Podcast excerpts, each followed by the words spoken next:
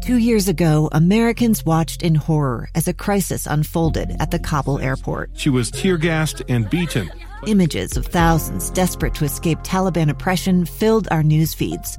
More than 80,000 Afghans made it to America. But the story didn't end there. It was very cold. There was no power, no heat. Who would help our newest neighbors? I'm Andrea Smardon. In Stranger Becomes Neighbor, you'll hear the stories of some remarkable refugees who left their homes and their dreams behind only to start over from zero. Their only possession was three blankets. And you'll meet Americans who stepped up to help them. You want me to come when you deliver your baby. What can one person do in the face of an international disaster decades in the making? That's Stranger Becomes Neighbor. Find us at kslpodcast.com, follow us on Apple Podcasts, or anywhere else you listen.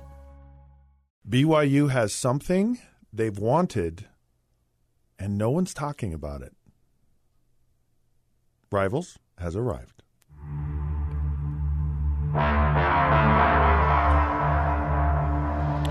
All right, welcome to another, another, another, another episode of Rivals. Scott Mitchell, Jason Buck. Um, BYU is four and four. Okay, Yeah. and if if we would have sat down, which we did at the beginning of the season, Yeah. and we would have said, after eight games, where do you think BYU is going to be? Uh, an acceptable number based on their schedule, which was tough. Yeah. Four and four would be realistic. Yeah. Yeah. It was a, like a realistic projection looking at their. Like maybe you'll win. Uh, let's just say you're gonna you're gonna beat Toledo. You're gonna beat South Florida. Right. You might find a Go way. one and three in the first four games. you might find a way to win to win another maybe one of the two against Boise State and Utah State. Yeah. So there's three wins, and maybe figure out how to win one of your first four. Of your first four. Right. Yeah. yeah. That was that was a pretty good analysis. So- I think so- that's about where we were at. Right. So so if if you would have looked at the schedule at the beginning, and go eh, "Hey, BYU's four and four. Yeah. Well, do you know why they're four and four? There's a reason, and it's something they've wanted, and they've talked a lot about it, and they actually have. And I haven't heard anyone talk about it except for me.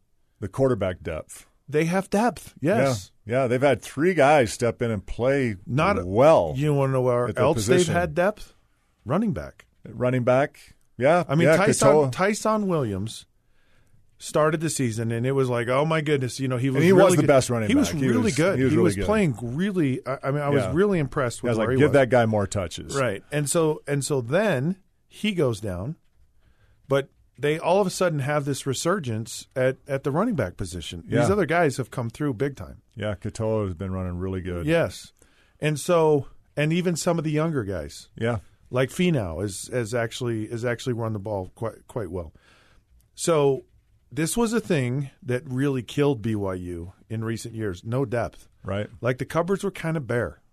And so you have these guys coming in, Jaren Hall, who played great. Jaren was Jaren was awesome. Yeah, he looked really right? good. And then and then after Jaren, you have Baylor Romney, who may look as good as any of them. Like Yeah. like you go, He Baylor lights Romney out throwing the ball. may be able to start. Yeah, Right? I, I mean, there's some argument that he throws has been throwing the ball better than uh, just Zach managing Wilson, the football, managing the right? football. Just yeah, and, you know he had, the, and I said this a year ago with with Zach Wilson. There's kind of a uh, a lazy attitude with some of his throws. He doesn't. Yeah. He he kind of just wings some of those throws in there, and it's like, dude, you gotta Right, you gotta be more right. judicious with the football. I got done watching Romney after that Boise State game. I'm like, man, he manages that Yes. ball better than Wilson. I mean, he's laying it in there nice. So so this was a thing um, that I believe a couple of years ago BYU would no way in the world be at four and four if they didn't have that depth. Right. If they if they didn't have the running back depth, if they and now, now they've had holes in their offensive line. I mean, there there are other places when they get injuries that that they that they don't have the depth. yeah. There's there's a way there's a way to kind of fix depth where or or kind of um what's the word kind of mask it or or kind of get get around it you want to know what that is What? Well, we're going to take a break, and I'll tell you. Yeah, I want to. I want to hear this. You got this smirky look on your face, like nobody else knows this. I- I, I want to know. know. I can't believe you don't know it. I probably do. You got- You're setting it up. right, you think for a minute. Okay. What is if you don't have the depth? What is what is a way that you can get around not having depth? Okay. Okay. Two years ago, Americans watched in horror as a crisis unfolded at the Kabul airport. There's desperation and anguish. More than 80,000 Afghans have since arrived in America, but this story is still unfolding. I'm Andrea Smardon. In my new podcast, Stranger Becomes Neighbor, we'll find out what happens to these new arrivals in our communities. Who would help our newest neighbors? Follow us at kslpodcast.com, Apple Podcasts, or anywhere else you listen.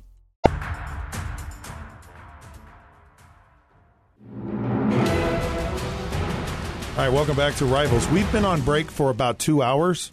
I'm just kidding. uh, I, I was I was going to give Jason enough time to see if he could figure this out. So if you don't have the depth, right? If Yeah. your team is kind of like undermanned, Yeah. what do you do, or what can you do to actually minimize the lack of depth?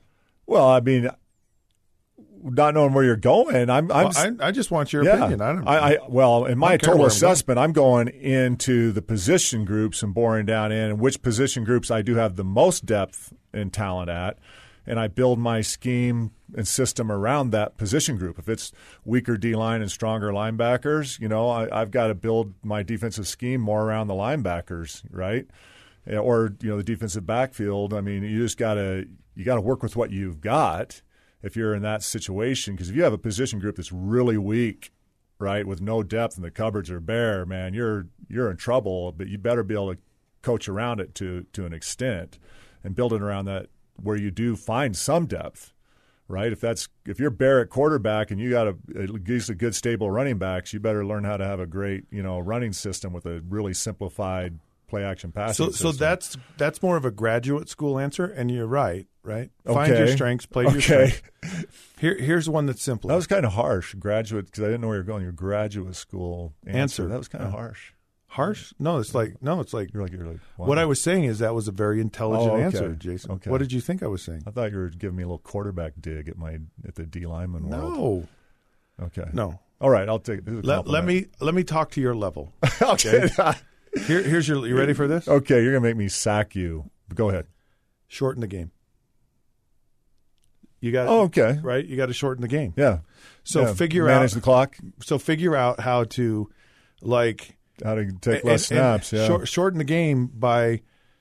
Um, so you talk about position groups. Yeah. So offensively, and and what I mean is, is is literally slow the pace of the game down. oh, So- absolutely. So we have, Yeah. w- like we get we you know we run maximum forty seconds off the clock. Oh. on every single play, oh, every play. every single. Play. And you make them drive 80 plus yards Yes. every So- single time. So your your defensive philosophy is different. Yeah. Because watching college football, I'm Yeah. convinced that the players can't execute consistently 12 play drives throughout the game. no. Something will No. break down. Someone will screw up. Someone will fumble. Don't care who they are, right? Someone will miss an assignment. Somewhere along the way, they will mess up. Yep. And so, Yep. so it's the bend but don't break philosophy, right? And, Absolutely. And so you're not giving up these just quick, easy, fast scores. You're making them just march down the field. And Yeah. so, guess what they're doing? They're eating up the clock. So this time of the season, you've played eight games, and you're beat up. You're beat Yeah. up from this the practice, the practice grind, the whole thing.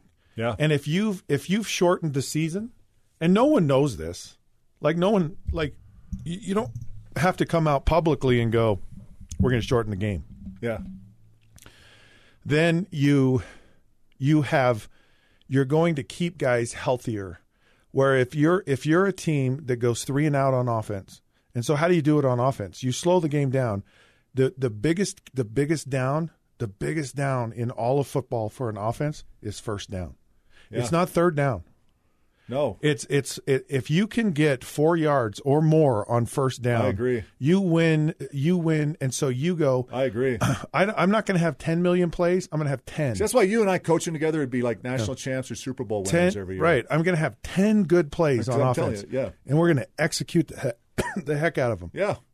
And so And you- now now I can get into third, and so I, it's so much easier.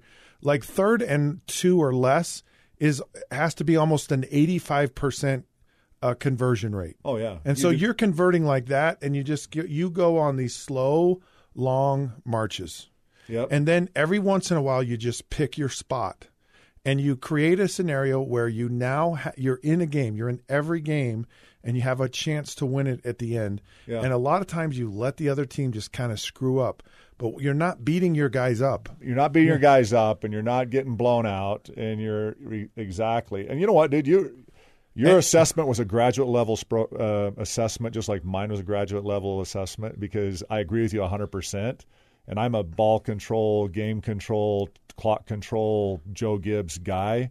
And you do you have to simplify it based on your talent level.